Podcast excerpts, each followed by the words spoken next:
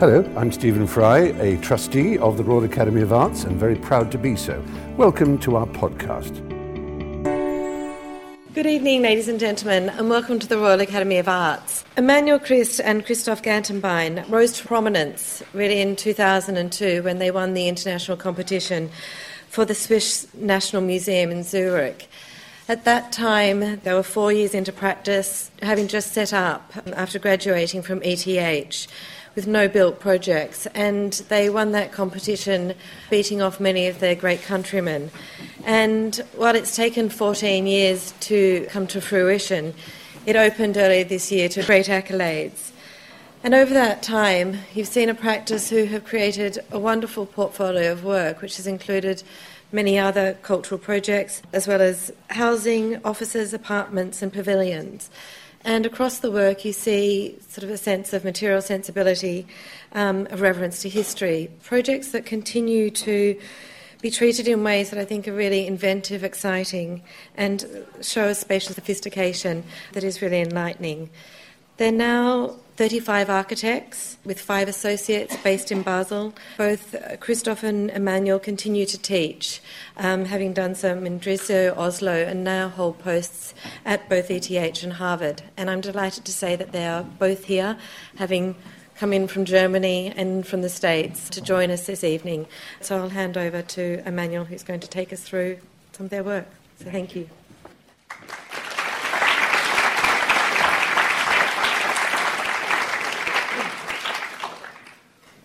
Thank you so much for the invitation and the introduction. We thought that we show you four projects, hoping that these four projects are able to explain how we think about architecture, what our approach to the profession, to the discipline is, and how these projects came across. The first project that I show is called Pictures from Italy. Literally, it's photographs. These are pictures we took on a trip to Italy, like 17 years ago, I think. So it was a classical educational trip. You could say it was the Grand Tour, it was the famous Italian journey. And we were young and, um, of course, uh, romantic about architecture. And um, it turned out to be more than just this trip. It was somehow our first architectural project, and that's why I dare to show it to you. I actually think it still tells very much and very well how we think and how we feel about architecture. As I said, we went to Italy and we visited buildings and we took pictures. Actually, there were still slides at the time, diapositives, approximately, I don't know, 1200 or something like that. And we saw ancient ruins, the Renaissance, we saw Baroque, but also the 19th century and modern architecture in Italy. Actually, just accidental findings, the ordinary, the everyday architecture of a small town, or like you might see on these samples here, a small garden house, for instance. I would say, in many terms, we found more than we were looking for.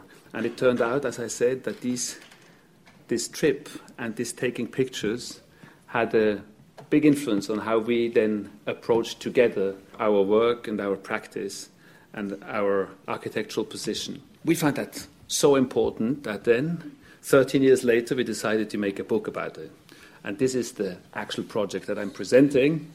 It is something like an artistic manifesto on how we understand architecture, and it has a text, and it is an architect writing. We don't write that much, so it is this half a page. This is the text, and then you can flip it, and there is a German translation, and then you find the photographs. And the photographs is basically a confrontation, a juxtaposition. This is one example on the left one of these pictures from Italy on the right, a picture of one of our projects, a housing project in that case. It is an experiment. And I dare to, sh- it's a bit of an experiment also that I show it to you tonight. So please forgive me if this doesn't make so mu- that much sense, but I think it could make sense because it is a composition and it is an artistic composition and also to a certain extent an intellectual composition to bring these things together. Because we think it is about relation in architecture that actually is the driver for our projects. It is our work in relation to architectural history, but also perhaps it is our work in front of something that is like our personal history and our personal experience. So, in that sense, it's also very personal. It makes sense that we are both here, I think. So, a book about an architecture full of relationship, and that's the back cover. That is the back cover with one of our buildings. And now, in order to give you an idea how this works, I decided to show you all the pages of that book. But you can see it's very thin. And this is like project one out of four, and it is, I think, the perfect introduction to what will follow afterwards. Okay, so we start again with page number one. This is the manifesto. I don't read it to you. Anyhow, it's a bit strange to quote um, your own text, but I will just quote a little. And Christoph, I think Christoph wrote it, so I can quote Christoph. I think that would make even more sense. It is about the trip, pictures from Italy. It was our first architectural project. That's how it starts. The pictures were shot in 1999 during a six weeks journey throughout Italy. And now comes the importance. We internalized this journey so much that our identity as designing architects became fundamentally influenced by these images. Why? Because, and this is the first theoretical input here, we are convinced that a project never starts from scratch, but on the contrary, creativity is always related to that which exists and that it gains nourishment and inspiration from it. And in this case, it is to a certain extent these pictures. So I go on, and then, as I told you, then the, that's the translation. It's an index of the shown photographs, so very short description, and then follows the next page. That's a detail of not our first, but our second project. That was an extension to the one family house built in concrete, cast on site, the petrification of a corrugated steel house. And here you see another constellation of this house on the left. I think we finished in 2001. And on the right, uh, you see these ancient sarcophagi outside the church in Ravenna. So I take another quote from that short text in the beginning. It speaks about our own projects that materialized in the, in the meantime. So, since the trip, we did quite some work. And somewhere in all of these projects is an imprint of one of these Italian pictures mainly taking on a general form. Personal pictures and pictorial memories have to be generalized to a certain extent. We don't want to reproduce them directly, they take form when we translate them into project ideas in an architectural vocabulary, free to your interpretation. So, this is the interior of that very um, same garden wing of the single family house with a wallpaper on the left. And you might recognize a detail of the facade of Palazzo Te in Mantova. It is a book about Italy, very selective, and about our work. You could say selective too. This is our first building we did. It's a housing project, small housing project next to a railroad. So I give you some drops, some ideas, rather some hints on our first projects in approaching then the second one I show. This is in Rimini, so rather casual. It's beautiful. I don't tell you more. And then you see the Sala dei Giganti in, in Palazzo Te on the left, and the end of a very long housing um, building we did in Basel, completed, I think, in 2010, uh, in brick. Solid so far. And you see the same building on the left with uh, Porta Palio in Verona on the right with this beautiful extension in brick and a very modern gesture by Michele San, uh, uh, on, on, the, on, the, on the Porta by Michele San Michele. Again, Palazzo Te, another project that actually consists of two buildings. You see the gap, but you see on the right is a housing project, and in the back, in the courtyard, you see a workshop building. These two, the housing and the workshop, is a building we did 2009, I think. Here you have it again on the left, this same building, and you see it deals with the, the normality, the everyday of the city, of a street in Basel. And on the right hand side, you have the market at Rialto in Venice. And um, I dare to give you a third quote of this short text. By offering these juxtapositions, we aim at illustrating our general architectural philosophy and not delineating an architectural genealogy of our work, which means it is not that this image directly influenced the one of, on the left. We want to express the continuity of the architectural through the coexistence of the pictures. Architecture stays architecture. You can design it anew, but never really reinvent it. And then, at certain moments like here, we deliberately provoke by using the pair to show the existence of permanent architectural motifs, always the same themes, always coming back in a new form in one way or another. Proportion, windows, simple things. It's beautiful. Architecture is about language, isn't it? Here, the workshop in the courtyard that I showed you as an open space compared to a different type of open space. The workshop from the outside, classical facade, contrasted with the back of St. Peter's in Rome. I don't know whether one is allowed to do that, but somehow every architect travels to Greece and to Rome, and you always ask yourself, where's the connection? Why are we doing this? And we tried to be a little bit explicit about it and we share it with you. I think this is very generous. And um, from, bo- from both sides, also that you're listening to me, but don't misunderstand. All right, and this is um, Venice, uh, San Francesco, and uh, right uh, next to it, this wonderful small square. Temple of Antonius and Faustina and the Forum Romanum in, in Rome, that then was trans- has been transformed into a church in the Middle Ages and again um, reformed in, in the Baroque times. So it's about continuity and contrast. An office building with a carpet on the left, we did that outside Basel, a very modern building, combined here with the famous Baroque garden and, and Villa Lante in Bagnaia, outside of Rome, done by Vignola. You see the same building on the left, but hidden there. So just a hint. On the right, modern architecture on the beaches near Rimini in Cattolica. This is a wonderful image, and we don't remember where we took it. And this is, uh, this is um, again the office building that actually opens a big loggia, so it is pure structure, almost ruin like perhaps. Last quote.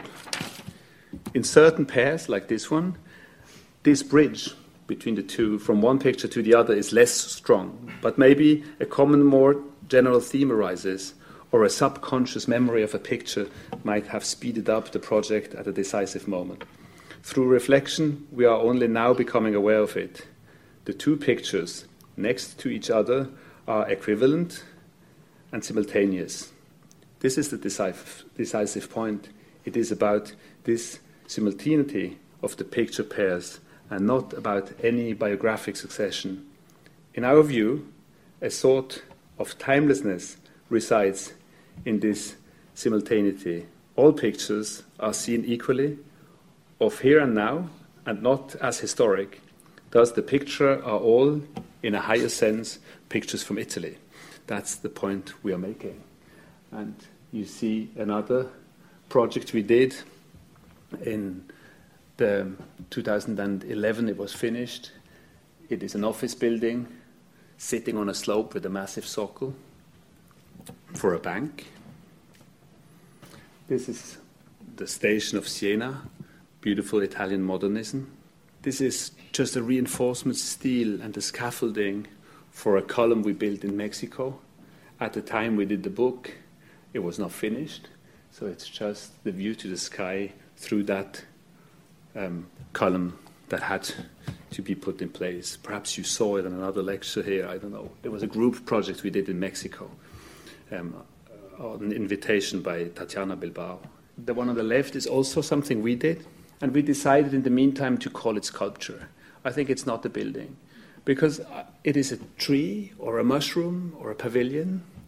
But of course, there is a fascination with materiality, with material, with space and the ruin-like, the ruin-like quality, as you see it then for these columns or the skeleton of that beautiful courtyard in the Palazzo um, Bentivoglio in, in Bologna, a Renaissance um, palazzo. So this is in China on the left, quite a long way. Another beautiful image, I think it's Verona, on the way back from dinner, a street in Rome so it is also the fascination with these kind of casual moments huh, where the presence of a building is just is just um, perhaps defined through that corner with the brickwork. It doesn't always need, let's say, the beauty and perfection of Renaissance architecture. And this is, a, of course, another very important um, project. Both on the left, the Swiss, or the, let's say, the addition, the internal addition to the Swiss church in London, here in Covent Garden. Uh, a piece of furniture, you might say, a timber construction with glass and mirrors and the organ on top, is reflecting the historic space of that Palladian architecture that is the Swiss church. And on the right, so it is about dissolution, perhaps also of space. And on the right, you have the columns in the garden of Bagnaia, the park I showed you before. Okay, there is also a sense of humor. I don't have to, uh, to be explicit about every pair. This is a picture we took in Rome, next to the Vatican. And on the right, you see the parapet, the gallery of our Swiss church um, construction with the organ under the vault, under the and this, again, is another view of that Swiss church mezzanine space that is um, opening the view to the main to the main space, and on the right, a little bit more generous um, example of the same type of architecture. It was Vasari who was invited to do the tombs and the interior decorations um, of uh, Santa Croce in in Florence but uh, it is a great tradition to reform, transform churches and their interior. And on the, on the left is a rather modest attempt to work into the same direction. That is the, the Palazzina Reale in, in Florence, uh, next to the station by Michelucci. Here, Florence again, Vasari, you know the Uffizi. And I think it's interesting. I mean, because going back to look at the, at the history and at these old buildings and to try to get in, to get inspired and to revitalize what you see. I mean, this is the principle, very in very short, of the Renaissance. And by the way, Vasari was the first I, I read recently to use that term of Renaissance. So he was the inventor, the let's say the theoretical inventor of um, of Renaissance. And I think it's important that we mention this in the context of that rather, let's say, a loose line of architectural theory that I'm trying to draw here. And you see a picture on the left, uh, another work we did in the mid um, 2000s, 2005 to 9, I think, is a new space, sort of, physically newly built in an old part of the Swiss National Museum. So we we were um, busy with transformations and refurbishment and renovation of that listed building complex that I will see a little bit later. On the right, we are um, seeing the Curia Julia, uh, I mean, a Roman building being transformed and rebuilt um, several times. Uh, in the last period in the 1930s, with a certain degree of abstraction that is beautiful on the Forum Romanum.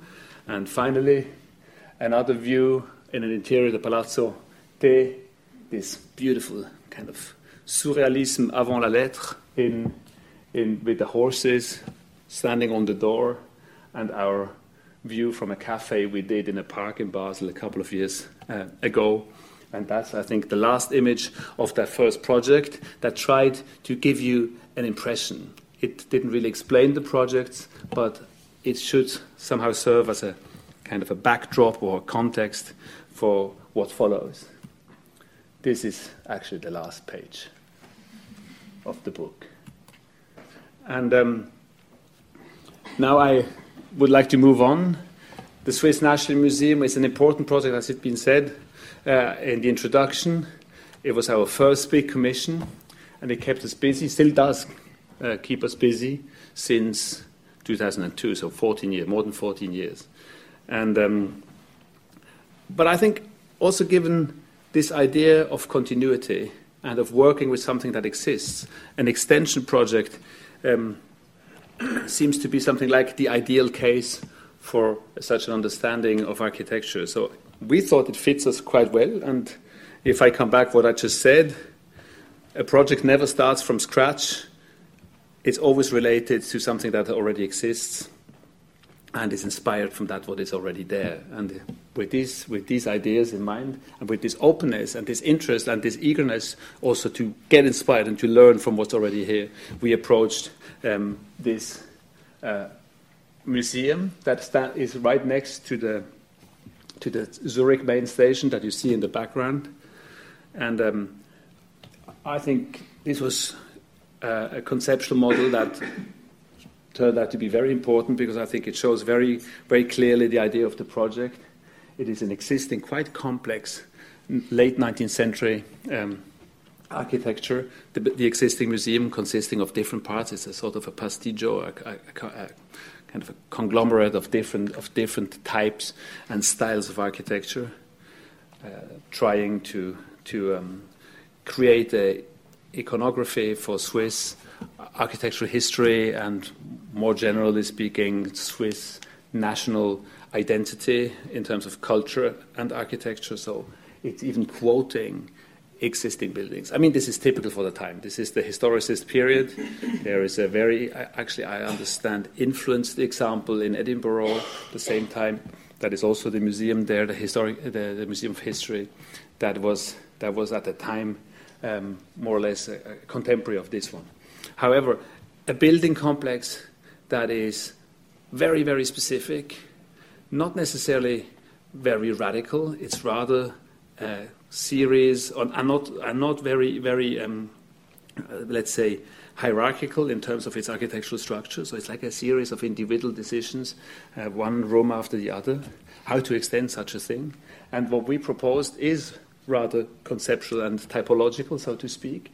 You see, there was this existing, let's say, open courtyard, like a C shape, where you would have this dead end situation by running to, to one wing and then back again. And we proposed to close the circle, to create a closed circuit that is a spatial, first and foremost, a spatial, functional thing that you then would walk around. But of course, it is also a symbolic gesture to um, bring the old and the new together, past and present, in order to create a common space in between where one is facing the other. So you could have a full set of metaphors about uh, our approach to history and the own past of, of, a, of such an institution, or more generally speaking, of the culture of, of a country. And, and it is something that I call or actually, no, it's not true. It was, it was um, Sam Jacob who called it a contextual counterpiece. So it is contextual. It is a, a piece of architecture that couldn't exist and couldn't find its form without the specific givens of that, of that site and of that building. On the other hand, it is a counterpiece. It is, it is a statement that finds its own form, its own identity, its own expression. And I think it shows very beautifully, perhaps we will see then a little bit later about the spaces, and, and, we can argue about that and also discuss later. But I think it shows also very clearly, uh, on, a, on a conceptual level, what I tried to introduce before this obsession or fascination with continuity on the one hand, but then also rupture or free interpretation. But I think this is important. When I'm looking back at history and when we try to engage what we find on our way, it's not out of nostalgia. It is not because we don't have ideas. It's just we think if we somehow can echo what we find, we, we are activating a much bigger potential. And I think this is, I mean, this is very generally speaking, but it's so true. This is what culture is about. It's a process of accumulation. And doing an extension is like a perfect case for that. It's the accumulation of cultural, of cultural layers par excellence. And therefore, I think it is a very interesting task to do such a, such a project. It's perhaps also, I have to admit, perhaps easier also than doing something, you know, from scratch out in the nature. I don't know. We like the context of the city and of existing buildings. However, the new wing is facing a park. There are two rivers. This is a river, and up there is another river. So it's a kind of Swiss picturesque site. Huh? In reality, it's not that picturesque. It is the station, as I said, and before there was the museum, there was a, there was a gas um, um, uh, factory, so it was a rather industrial site, but still, with the park, one of the oldest in, the, in that town, it is a, is a beautiful setting. And there are new galleries, that's the main program, but also a library and um, an auditorium. So some and, and workshops and infrastructure. The typical story, you know that that the old museums they are protected, listed buildings. They can't breathe anymore uh, because everything is too tight and regulations and so on. And that's great for us because it gives opportunity to build. Let's face it, it's the same here. I understand. Huh? And so that contextual counterpiece, that's how it looks, seen from the river, actually from the top. Huh? This is the part on, on your left that, that we see here. Uh, oh, perhaps I should say one more thing. Uh, sorry. Is there, can I? No. Yeah, perhaps. This looks like a really dangerous um, thing. Uh, as long as I don't point on somebody, it's okay. So this is the closing the circle. The wing that folds with the trees, the roof, the skyline. That is a free form, I have to admit, which is interesting. And so, but of course, the suggestion is that this free folding of the roof is somehow echoing this principle of, of creating that movement that you find with uh, small towers and roof shapes in, in the existing. So, yes, I belong to that. At the same time, I try to find my own language, if I may say, so. And then, one uh, element that actually is not so much of a detail, I think, is that this wing closing here the coat off from the garden is giving a, a sort of a, creating a, an opening here with a bridge. Uh, it's like bridging over from that side to this side. And you have a direct spatial connection from one side, from the outside to the inside. And uh, of course, this is very, very important given the fact that this is a public urban place where interaction and movement is, is absolutely key. Uh, but now I look from the river and you see it's a concrete building done in fair-faced concrete. Uh, you get a sense of the scale. The old building, uh, much detailed. The new building, rather, rather simple. Not so many windows. There's one, basically one big window, like one fenêtre en longueur that is facing um, the river and the buildings across the river. And for the rest, it's rather closed. Museums don't want any windows. Uh, as it's true, huh? no windows. But that window can also be closed. And of course, we liked it also. It's something technical. And I have said, but that's for the anecdote. But it was, it's a, it's um, so a public building. We had two referendums and it was highly contested. And I don't think so much for the architecture, that was secondary. It was, it was a fundamental question is it right to renew such an institution? Do we want to build there? And if yes, how should that possibly be done? Because it's all about our past. So, a kind of contemporary gesture in such a situation is a political issue in Switzerland. And we had to go through referendums and we had to go uh, through st- to the streets and see posters with our building, you know, like in the 1930s, with a nasty shadow. And it was really, it was really a kind of a campaign. And we always said, no, no, no, it is not a bunker. No, no, no, it's not a bunker. We said, and then, but to a certain extent, it is a bunker. I mean, and, and, uh, and, and as you all know, or perhaps not all of you, but um, going back to this personal architectural history that I showed you in a perhaps a little bit light-hearted but still serious way before, the pictures from Italy.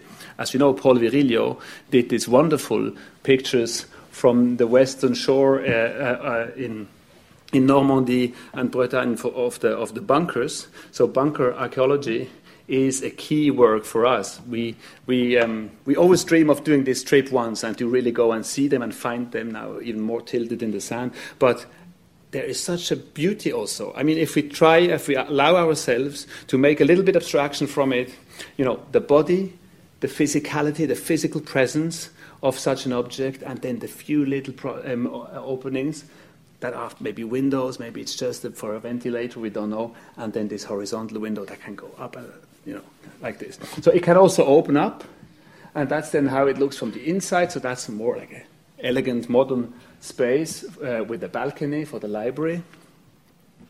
And that's then how it uh, is, is um, depicted from another perspective in the park, you actually never really see the building as a whole. And I think this is important. It is this kind of appearance in different parts that also goes a little bit with the idea of that fragmentation that you already find in the existing one. And you can recognize how here it lifts up and gives you a hint then on how the space continues towards the interior, the inside of the courtyard, and opening also these views of a portion of the old building then, that, that then appears like almost an exhibit in itself. So that's a rather romantic uh, view. Then we have this small, very shallow water uh, pond that circle under under the belly of the building for the nice reflections. And I think this is, of course, before it really opened. So it's a very popular place now. Uh, I'm glad to see this, how it's now starting to be inhabited. And then you guess behind, behind that, these windows, there is something like the big public space in the interior. We'll see that in a minute. Is it a sculpture? Is it a building? It's a bit both. Huh? It's object and house. We don't know really. We find it important that there is that there are moments that refer clearly to the, let's say, basic elementary vocabulary of architecture, the roof. And um, here are the workshops. So, where people work, where people study, there are the windows. Where it is more the exhibitions, the spaces are much more introverted. That's the logic, the very simple logic of the holes that act more like um, just, as I said, openings and, and then these ribbon windows. Here you see how it appears as a object, I would say, from house to object, from building to object. Uh, and this gives you a sense of the spaces, and that's what I try to say with the model. It is very much about that physical relationship of the two, the proximity. Uh, almost like a old town a bit romantic. It's a bit Camillo Sitte, the, the, the, famous theoretician on how to build cities in a picturesque way. Yeah? If you see this, you understand that these views, how this comes close here, that was, of course, very well measured with uh, hundreds of models and, and sketches in order to understand how close we can get, actually. Also, in terms of materiality, the concrete that you see, this is a story on its own. I keep it short, but we developed during, I think, like for more than two years at least, we tried to create a concrete mixture that matches the color and the actual material of the existing building, which is mainly built different stones, but this brown, brownish stone here is tuff. So very porous, and it's actually exactly what you don't want for concrete because it absorbs too much water.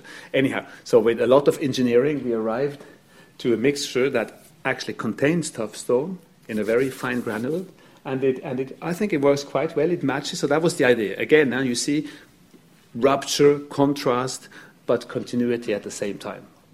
Very didactic and very dialectic at the same time.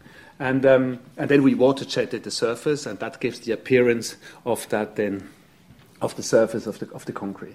And here the view in the other direction where, where you feel a little bit, perhaps, the spatial drama. And then I take you inside and I, I go on. This is a small auditorium.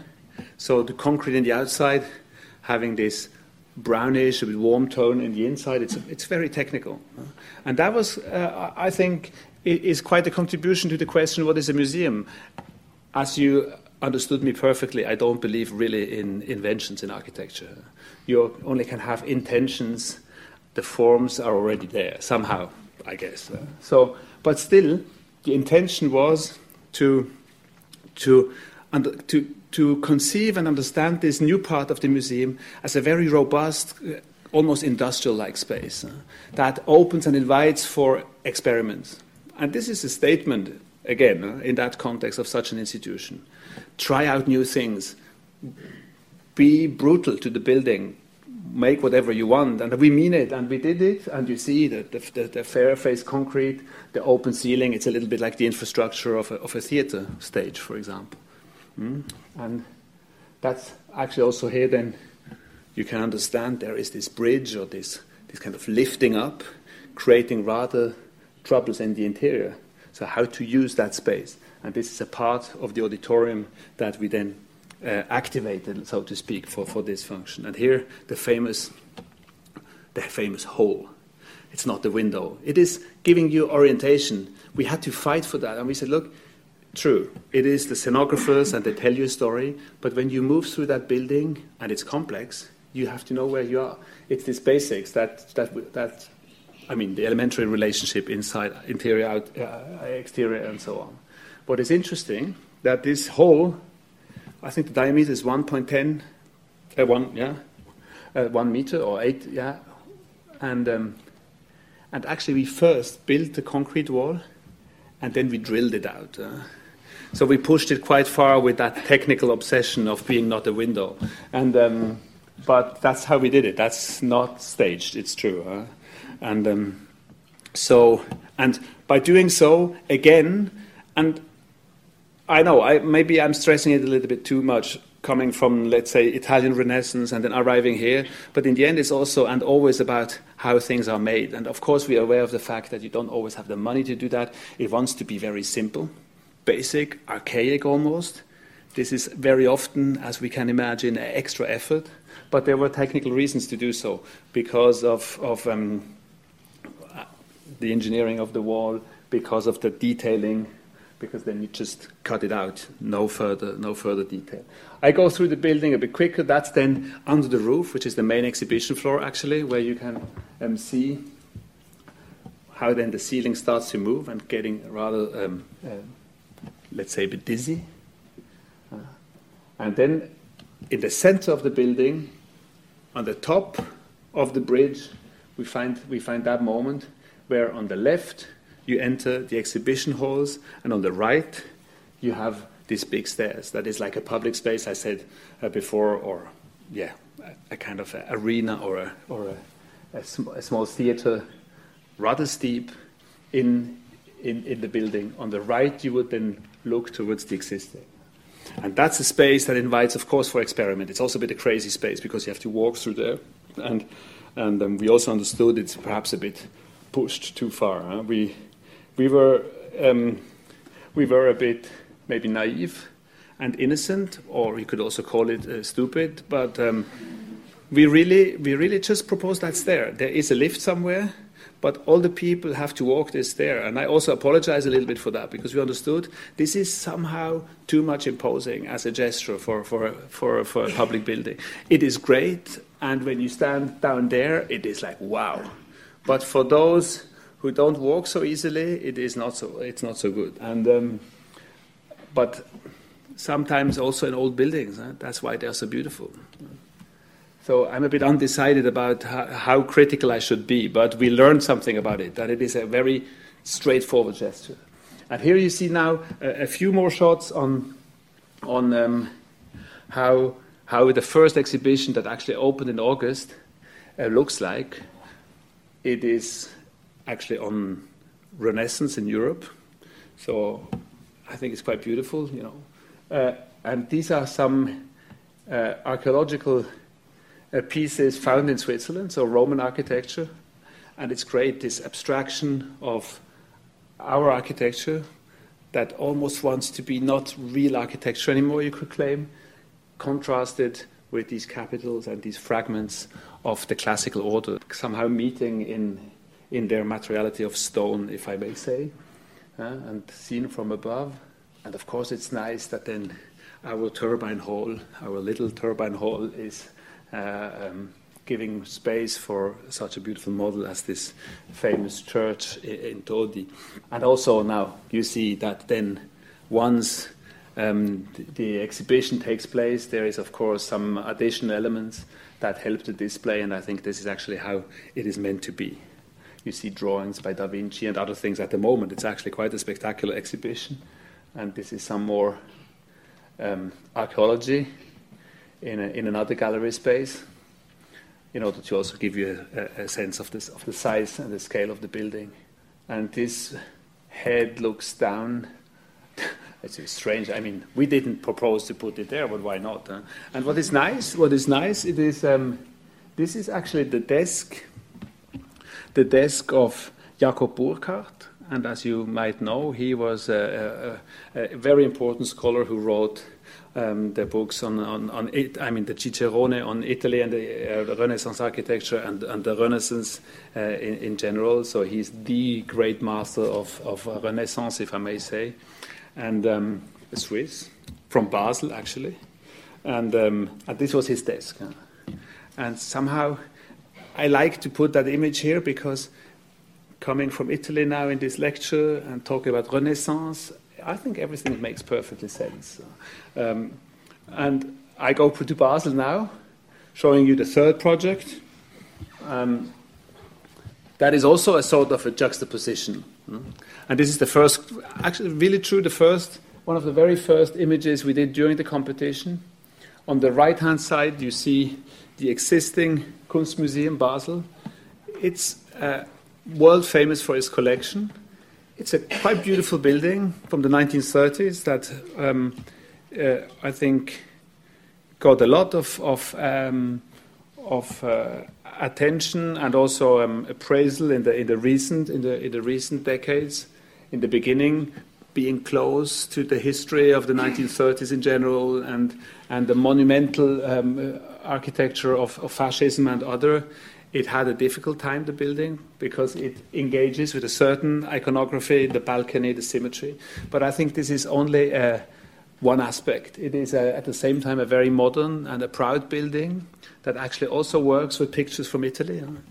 Palazzo Ducale in Venice, the idea of a civic building that is a palazzo for the people of the city. I mean, this is a very basic narrative, but that's actually how it was meant to be, and how, to a certain extent, it still works or works again. However, it's a beautiful, important museum that expresses also something the idea of perhaps uh, custodian architecture. There is a treasure inside, and it is the collection. And I think I should talk about the collection in two, in two words because it's considered one of the most important painting collections, not necessarily because it's enormous, it's quite considerable in size, but perhaps what is the characteristics that make it so so special is the continuum in time. It started in the, with old masters from the 14th century, middle, late Middle Age, and it goes continuously up to today. And it is also the first, let's say, public or civic art collection in Europe, or I don't know, in the Western world, let's say, um, which means it was not the, it was not the royal family since such a thing doesn't exist in Switzerland, it was a bourgeois scholar, a kind of um, homo universalis who was a collector, typically. We're talking 17th, early 17th century.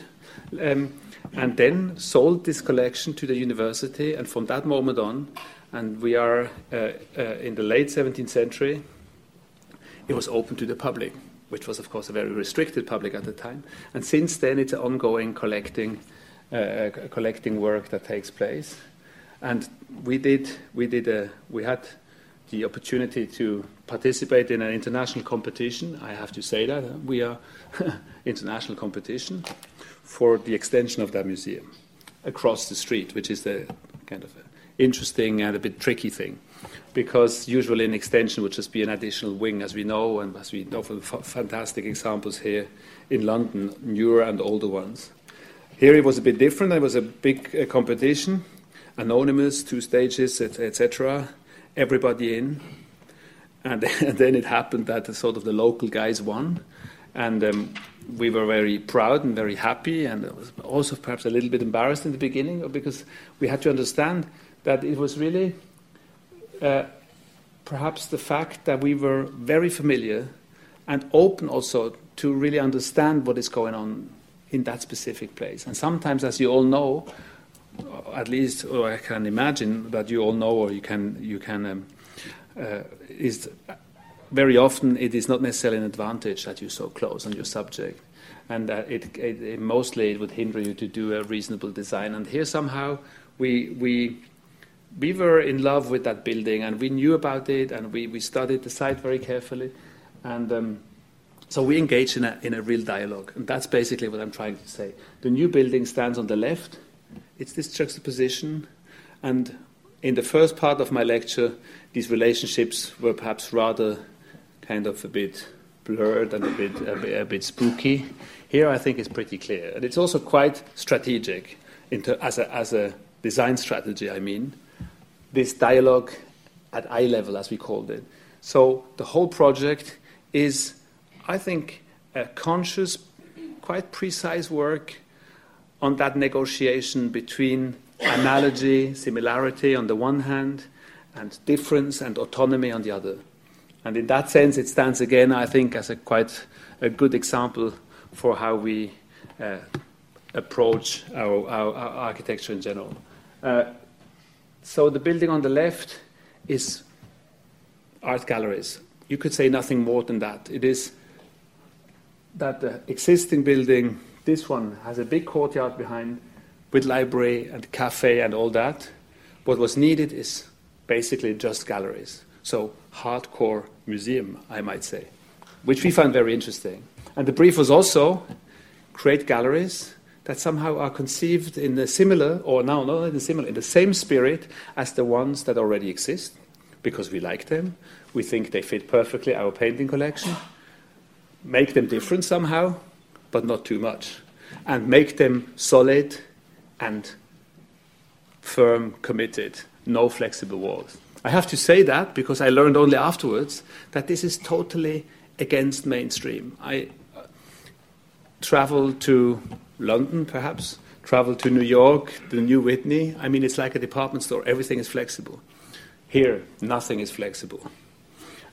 That's a working model on the urban environment. As you perfectly understand, it was about anchoring that building in its urban context. That is a historic context.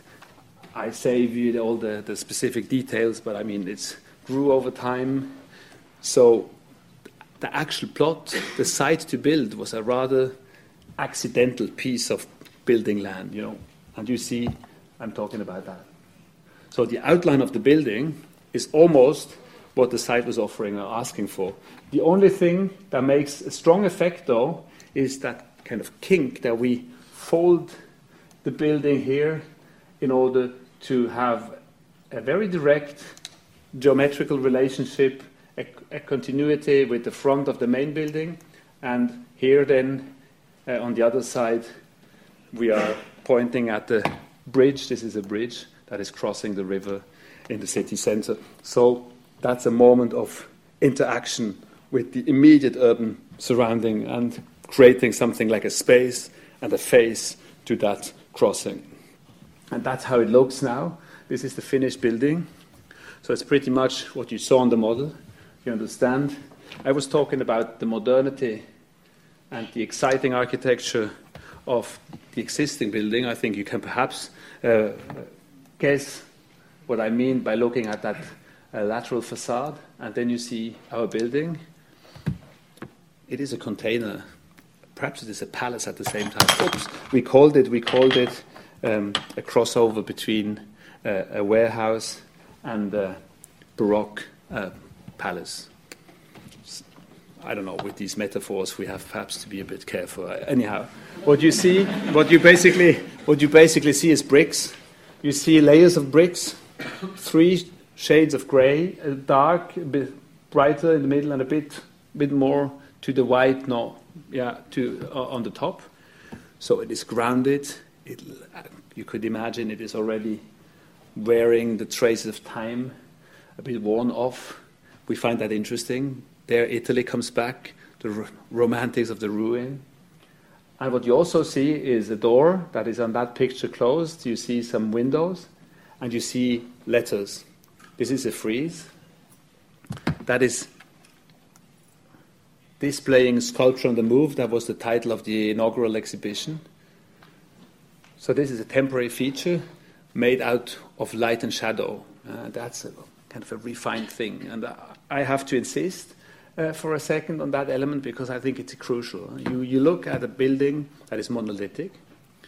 It's bricks it pretends to be there since ever, perhaps, or it at least speaks a language that you could associate easily with the Roman wall.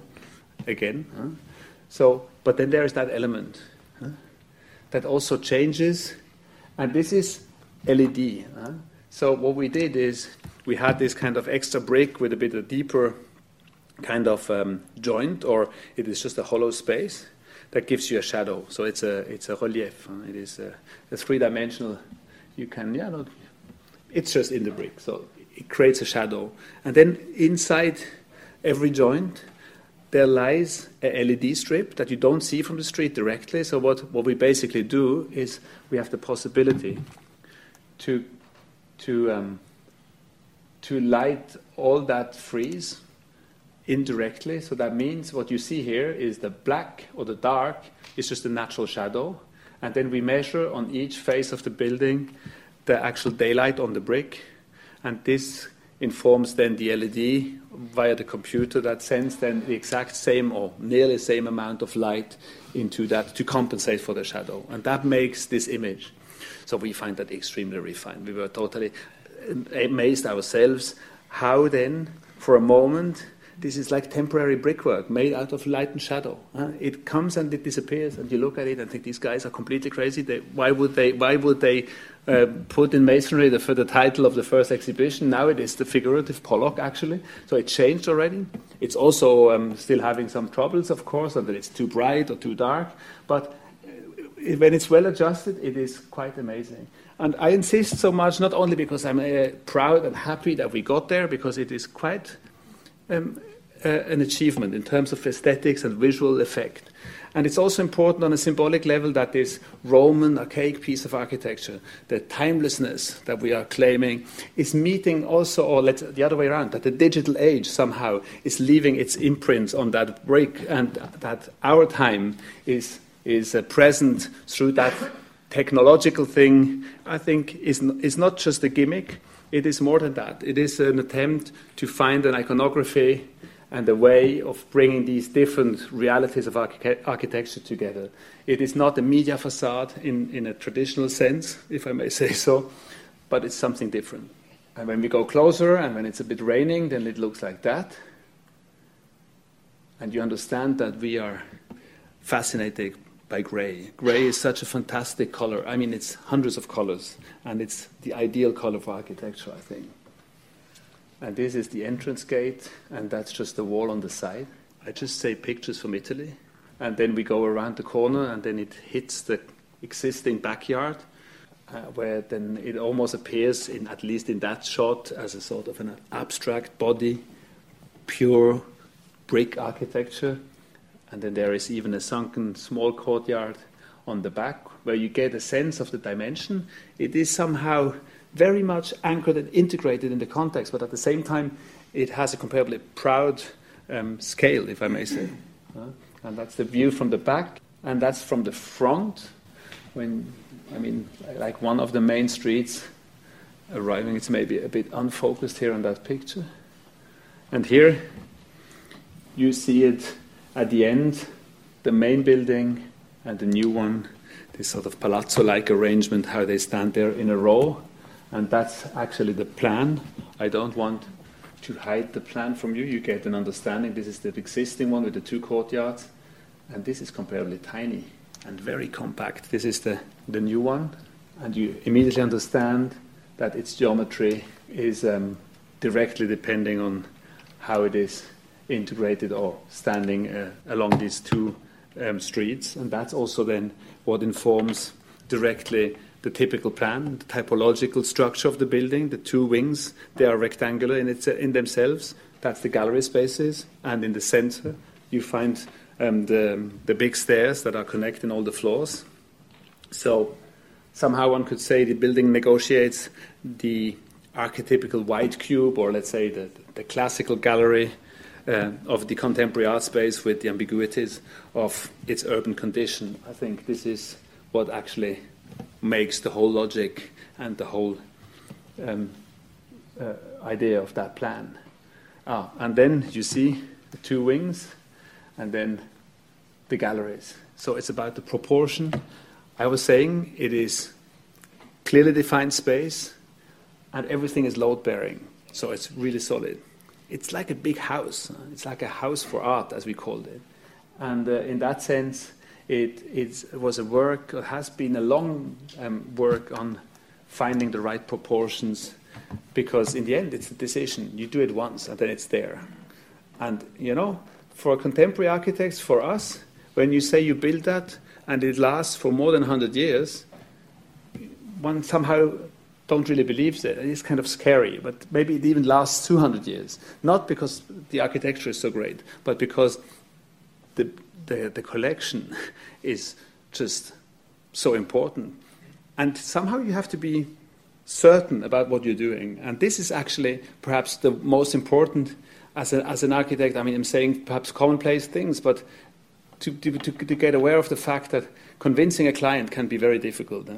But convincing yourself to know that this is the right thing and nothing else is much harder, of course. And so it was a work about these spaces, and that is a series of photographs from the construction site.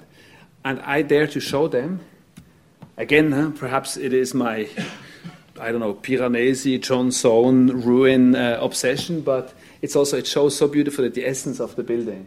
Uh, the top floor with the prefabricated um, uh, concrete elements that open to the sky with skylights. It's also, I think, beautiful photograph. That's why I'm showing.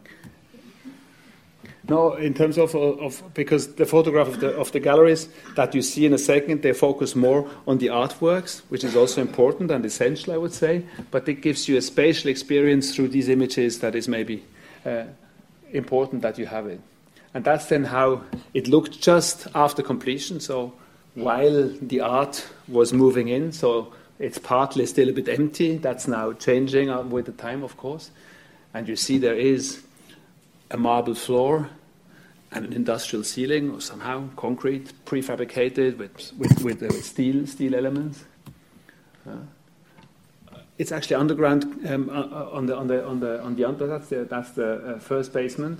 So on that level, it is connected under the street. So actually, the two buildings they do not only connect in terms of language and relationship. There is a physical connection also underground. And these are that's the space connecting under the street, with a beautiful work by Bruce Nauman. But now there is. Uh, how we always suggested to do our Jeff Walls, um, uh, you know, the lid, the lid Jeff Walls is fantastic. And then here is the stair, the main stair of the new building that you uh, had on the poster on the on the, uh, the on the on the internet. So this is basically still this physical presence of the real structure. It is not the Fairface concrete; it's like a cement stucco that we put on it, uh, also in order to give it a certain refinement. Again, in relation to the existing building, the two the two stairs, the two central spaces have somehow the same materiality but different colors. We use marble. It's beautiful. It's marble from Carrara. Something that sounds like obscene. It's only nouveau riche people, or I don't know, um, who are who are using this. Uh, and when you go to Swiss client and you propose to put that in a, in a museum, they think you're crazy because they think of a bad taste hotel or a bank or something. And we think, no, it is a fantastic material. Again, uh, pictures from Italy. In Italy, you would go to a butcher's shop and they have this marble on the table or on the floor. It can be very casual and it can be worn off and it had the traces of time, but it's to a certain extent timeless. Of course, there is an association or a connotation of nobility, perhaps the palazzo.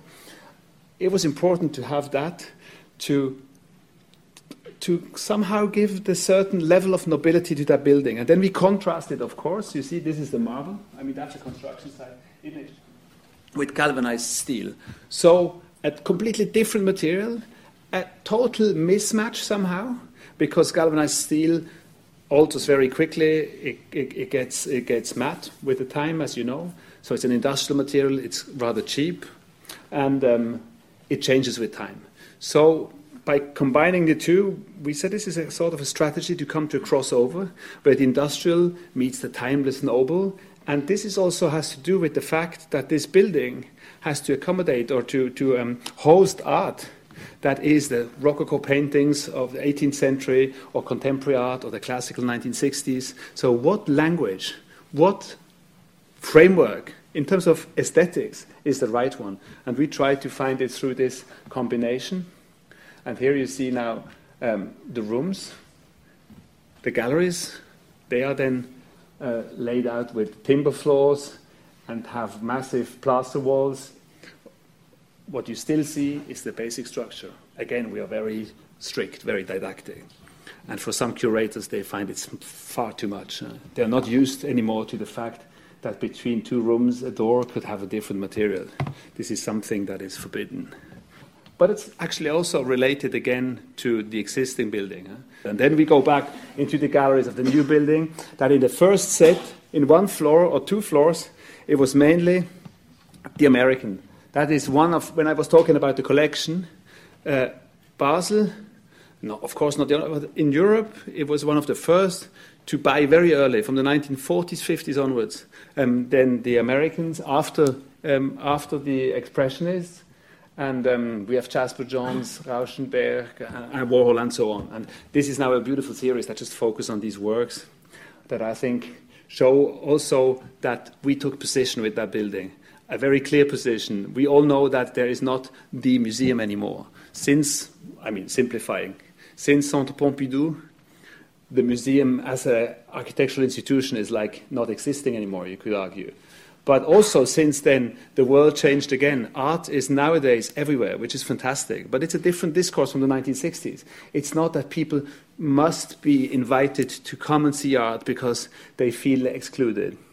It is rather the opposite. Art is everywhere in the internet. It's more the question what different types of museum exist and how do we perceive art and what can we offer. And Kunstmuseum Basel is only one possibility, and I'm not saying it's the only one, of course, but it's a strong one.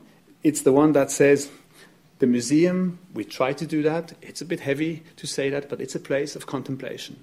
The space is solid and it's kind of committed and it's quiet and it's introverted. And that's how we understood it, how the director, who was our client, um, understood it. And that's the last image of this, of this um, museum that I show you with this beautiful um, Barnett, uh, uh, um, yeah, Barnett Newman. And to tell you that we are still, I mean, that was the two museums uh, that were also announced. So, and now comes the extra. We still have work, that's good news. And we're working on another extension. I'll just do it quickly because it's somehow, you could say, simplifying, it's like the small cousin of the Kunstmuseum setting. Uh. It is an existing museum here on the right. Actually, a quite interesting building. It's in Cologne, in Germany, so an important city when it comes to, let's say, 20th century art and, and also before, because this is the collection Wallraf Richartz. It's, uh, again, uh, I would say it's a, a small but important uh, painting collection. And what is interesting for us architects, the, the existing museum, the, the yellowish on the right, is, um, is done by Oswald Matthias Ungers. a beautiful building, actually. So it's an extension. Again, across the street, here is a narrow street, alley, and this is the new building. And what is also interesting, talking about relationships and how you work with the context and, and how, how you integrate by doing a project, how you create more than just your building. It is uh, interesting because the program doesn't stop with that small gallery building, it is just galleries. It also includes some housing and other elements. So it's really about um, repairing a small piece of the city in that, in that historic context. But of course, the main player, so to speak, is this building. That's a competition drawing by Ungers, 1996. Um, uh, so rather a late Ungers, opened in 2002. But already it's too small because I had a big donation. And, uh, uh, and, uh, and we are now here. Hmm? What is also interesting, Cologne, I, I only understand now how much I'm insisting. I do apologize a little bit. Again, the bricks and the ruin, but I, must be like that. Cologne, it was the biggest Roman city in the north, as you might know, and this is fantastic, a beautiful history, and you have these ruins and, and archaeological sites, but it's at the same time a complete nightmare because the city is totally blocked in its historic center because every construction site is finding some Roman ruins. And, and they don't have the money to deal with that. I mean, it's not just a joke, it's sort of a drama because the city cannot breathe anymore, beside other things, because of this past, that wonderful past. And they are obsessed with these little fragments of stone. And this is maybe not uh, Roman, but it's stone. And um, under our site um, was the Roman harbor, and they asked, uh, and then a wall at a certain time. So this is interesting. It's layers of time, layers of construction and geology, and this is also what then uh, came to be an issue or a, a, a, theme in our in our in our design that you see in some sketches here. So just a block again. You remember, gallery doesn't want any window, but we've found at least somehow one window, a, a, place where the interior would communicate with the exterior is, of course, important. It's a public building. We cannot do public buildings that do not communicate with the urban space. But how to do it? This is a design issue. Now I'm very kind of practical. And everybody in here who is a designer, you have this box, and then you have a little bit of a slope that is not so visible in that section. How to do a decent facade? Huh? Because we're not in the 90s anymore, huh, where you just bite off a little bit of that corner. So how to integrate that in a, in a, in a, in a, in a decent composition. And, we, and it was not easy. So, so then appears an idea of a socle that is, of course, not original at all. How to do that? Because, as I said, huh, here we are in the ground, and that, so cafe, etc. Sure, is it like is it glazed, and um, could it communicate physically inside outside, but could it also take on some some you see the frieze from Basel kind of just being shifted to the to the lower part, communication with letters, text, and then we we I mean sometimes architecture is always maybe always or sometimes a bit a bit simple, but we, Richartz is somehow also how it is spelled. It's a beautiful name. That's the founders of that institution, the collectors. We're talking, I think, what is it? Early 19th? 18th and 19th century. Yeah, 18th and 19th century. The, the two guys. Wallraf was the collector, and Richartz was the, the, the, the donor of the museum. And, and um, so we took these two names, and Corbu is the, is the, is the latest, but he's on the back. So what, what we did is here it is a relief where the, the text becomes structure, becomes architecture, and because, and of course, it is then not.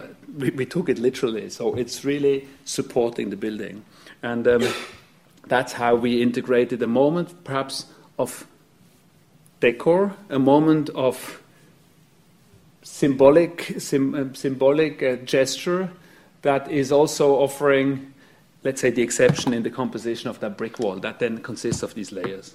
Mm? And that's how the plan works. Now here the new building connected in the in the in the in the lower ground. One gallery here, the mezzanine that connects with the street through these famous letters, and then you have one and two gallery floors. The second, that's to, in complete analogy to Basel. Uh, Hmm? where we developed this type of, of, of skylights. That then, this is a physical model out of cardboard. Maybe the floor is too shiny, I would say, but it shows how the light then comes in. And that's the, the that's the other, that's the cross section, where you get a feeling it's not just that. It is actually this little block here with this building and that building. This one is an existing one, and that as well. And then the workshops in the courtyard. And here you see Ungers, the block. It's very typological. It's so beautiful because, I mean, Ungers is sometimes a bit, uh, it is so always the square. Here, this is a good Ungers because he somehow combines the rigidity of his ideal architecture of the square, if I may simplify like that, with, let's say, the adaptation to the given context with that backpack that makes an articulation. I think that's very beautiful. Here is all the back of house. And then here you have Josef Schwarz, and you have Käthe Kollwitz sculpture in that ruin. It's a very historic site, uh, and we are here. This is the building, so it's also typological housing, offices, and art. And that's different types of apartments we will see. And this is actually what we then design. It's all done in brick.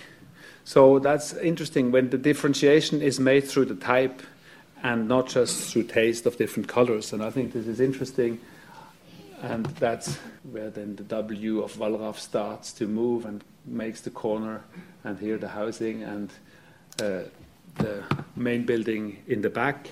And what, what we think is interesting, and, and, and uh, perhaps what makes also the difference here, or makes it even more clear here, I, I should say, is that an institution like a museum, of course, this is a comparably modest institution, but it's not so different from the, let's say, Royal Academy. It is a public institution, but it stands in a row with other buildings. I mean, and this is, this is not just a spatial issue, it is also a, a political or um, a symbolic one. That means here it is a church. In Cologne, we use that as a sort of a reference to prove that public, build, public buildings can belong to the street, to the community of, of, let's say, the urban society. Actually, as it does Swiss Church on Endell Street, it's just a row house, a terraced house. If you walk by, you don't even notice at first, perhaps, that there is a church.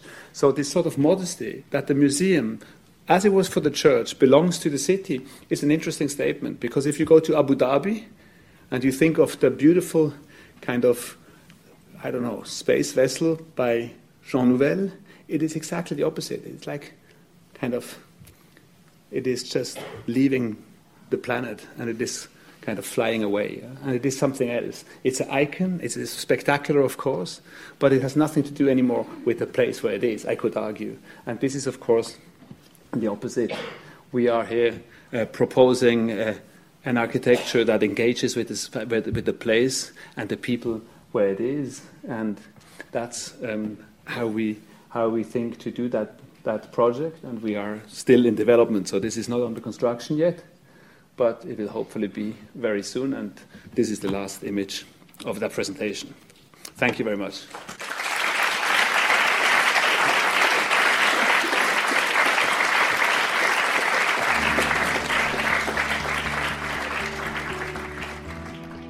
Thank you for listening. For more information about the Royal Academy, please visit www.royalacademy.org.uk.